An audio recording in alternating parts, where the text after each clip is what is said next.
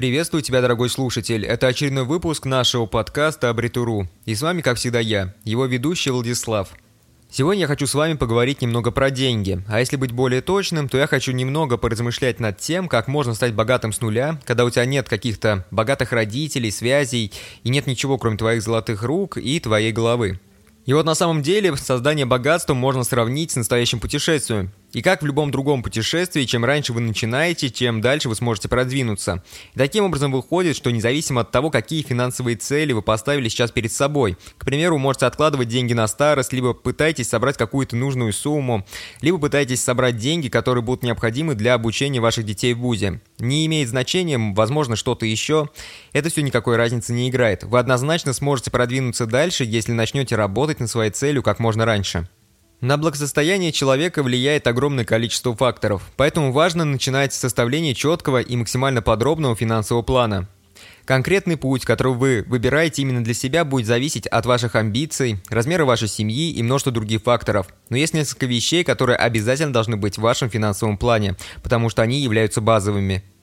Например, если вы хотите стать богатым, то вам точно необходимо увеличивать свой доход. Я соглашусь с тем, что это слишком очевидно. Это действительно так. Но разве вы можете экономить хотя бы немного денег, если вы не зарабатываете их в достаточном количестве? Либо зарабатываете настолько мало, что хватает только на оплату коммунальных услуг и питания. Именно по этой причине первым шагом к финансовой свободе будет именно увеличение вашего дохода. Да, вы можете сходить на какие-нибудь бесполезные курсы по управлению личными финансами, но все это формальное образование, и оно является лишь частью процесса формирования всех необходимых навыков. Возможно, что нам нужно будет сменить профессию. Формальное образование тут не будет решающим фактором, ведь намного важнее получить практический опыт в своей области, поэтому начинайте работать как можно раньше и старайтесь выполнять максимум работы для каждого работодателя, который вас нанимает. И вот даже в том случае, если на данный момент вы учитесь в школе, то вы все равно можете получить очень ценный опыт работы на фрилансе, либо работая где-то не полный день. Я не работал в школьные годы, но я очень много работал, будучи студентом. И это на самом деле сыграло очень большую роль в моей карьере. В зависимости от ваших амбиций и навыков, создание собственного бизнеса может стать отличным вложением в долгосрочной перспективе. Хотя стоит заметить, что в краткосрочной перспективе вы однозначно потеряете, если решите развивать свой бизнес. Если вы будете хорошо разбираться в своем бизнесе, то это однозначно станет одним из ваших самых главных и самых верных активов в вашем будущем. И вот на самом деле большинство профессионалов часто говорят о том, что их доходы увеличиваются со временем. Таким образом выходит, что если вы сможете достичь более высоких заработков на ранней стадии, то скорее всего за свою карьеру вы сможете заработать намного и намного больше.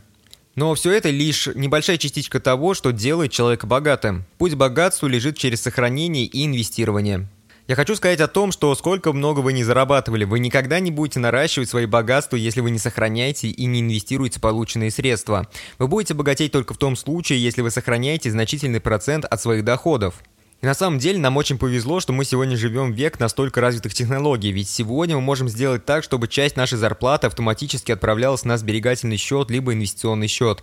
Это убережет нас от возможности потратить все деньги за один месяц, а после смотреть на пустой карман. Да и на самом деле, чем больше наших денег идет на сбережения и инвестиции, тем меньше мы будем думать о наших расходах. Если вы не планируете часто переезжать, то покупка собственной квартиры является одним из лучших способов накопления денежных средств. Да, вам в любом случае придется платить жилье, но в отличие от аренды вы будете платить только за обслуживание и небольшой налог за наличие недвижимости. Также в России существует достаточно большое количество налоговых льгот при покупке собственного жилья, и как мне кажется, этим тоже стоит воспользоваться. Проценты по кредитам могут поглощать значительную часть вашего дохода, поэтому имеет смысл как можно быстрее погасить все свои долги. Чем быстрее вы расплатитесь со всеми долгами, чем меньше процентов вы будете должны заплатить, и это очень хорошо. Помимо увеличения суммы денег, которые вы экономите, не забудьте максимизировать процент, который вы зарабатываете на этих самых сбережениях. Чем выше доходность ваших инвестиций, активов и счетов, чем быстрее будут расти ваши деньги, что со временем будет существенно увеличивать ваши сбережения и ваш пассивный доход как таковой. Ну и на самом деле, если вы хотите стать богатым, то нужно сократить уже сейчас все свои ненужные расходы. Поскольку ваш доход растет на протяжении всей вашей карьеры, то у вас со временем будет возможность выделять больше и больше средств для накопления ваших денег и ваших инвестиций. Но и даже в том случае, если ваши доходы никак не растут, то здесь особенно важно искать способы дополнительно сэкономить. Ранее у нас на блоге была опубликована статья «Как научиться экономить и копить деньги». Но если вы ее еще не читали, то обязательно ознакомьтесь, полистайте, потому что там вы сможете найти очень много интересного по этой теме.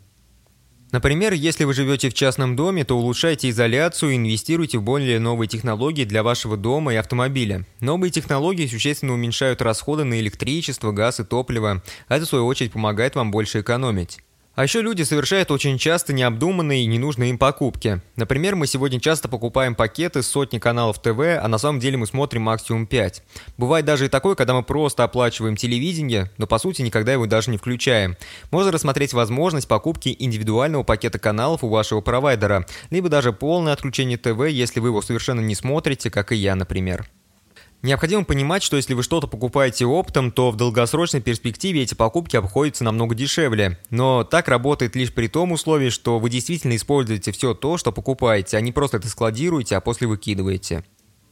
Все люди совершают необдуманные покупки, это нормально. Но вы можете минимизировать это, если будете регулярно анализировать свои расходы и доходы. При анализе своих расходов вы точно сможете найти новые источники сбережений и сможете сократить свои расходы на всякие ненужные вещи, которые вам совершенно не нужны и никакой роли в вашей жизни как таковой не играют. Вот такой вот небольшой подкаст получился. Надеюсь, что вам понравился. Если вам понравился, то обязательно ставьте лайки, подписывайтесь э, и делайте репосты, потому что репосты помогают нам привлекать к подкасту новых слушателей, а новые слушатели это всегда хорошо. Ну а если данный выпуск подкаста из кого-то действительно сделал миллионера, то вы можете даже мне задонатить. Вам будет не жалко, мне будет приятно, все будут довольны. Ну а на этом все. Прощаюсь с вами до нашего следующего выпуска, который тоже обещает быть очень и очень интересным.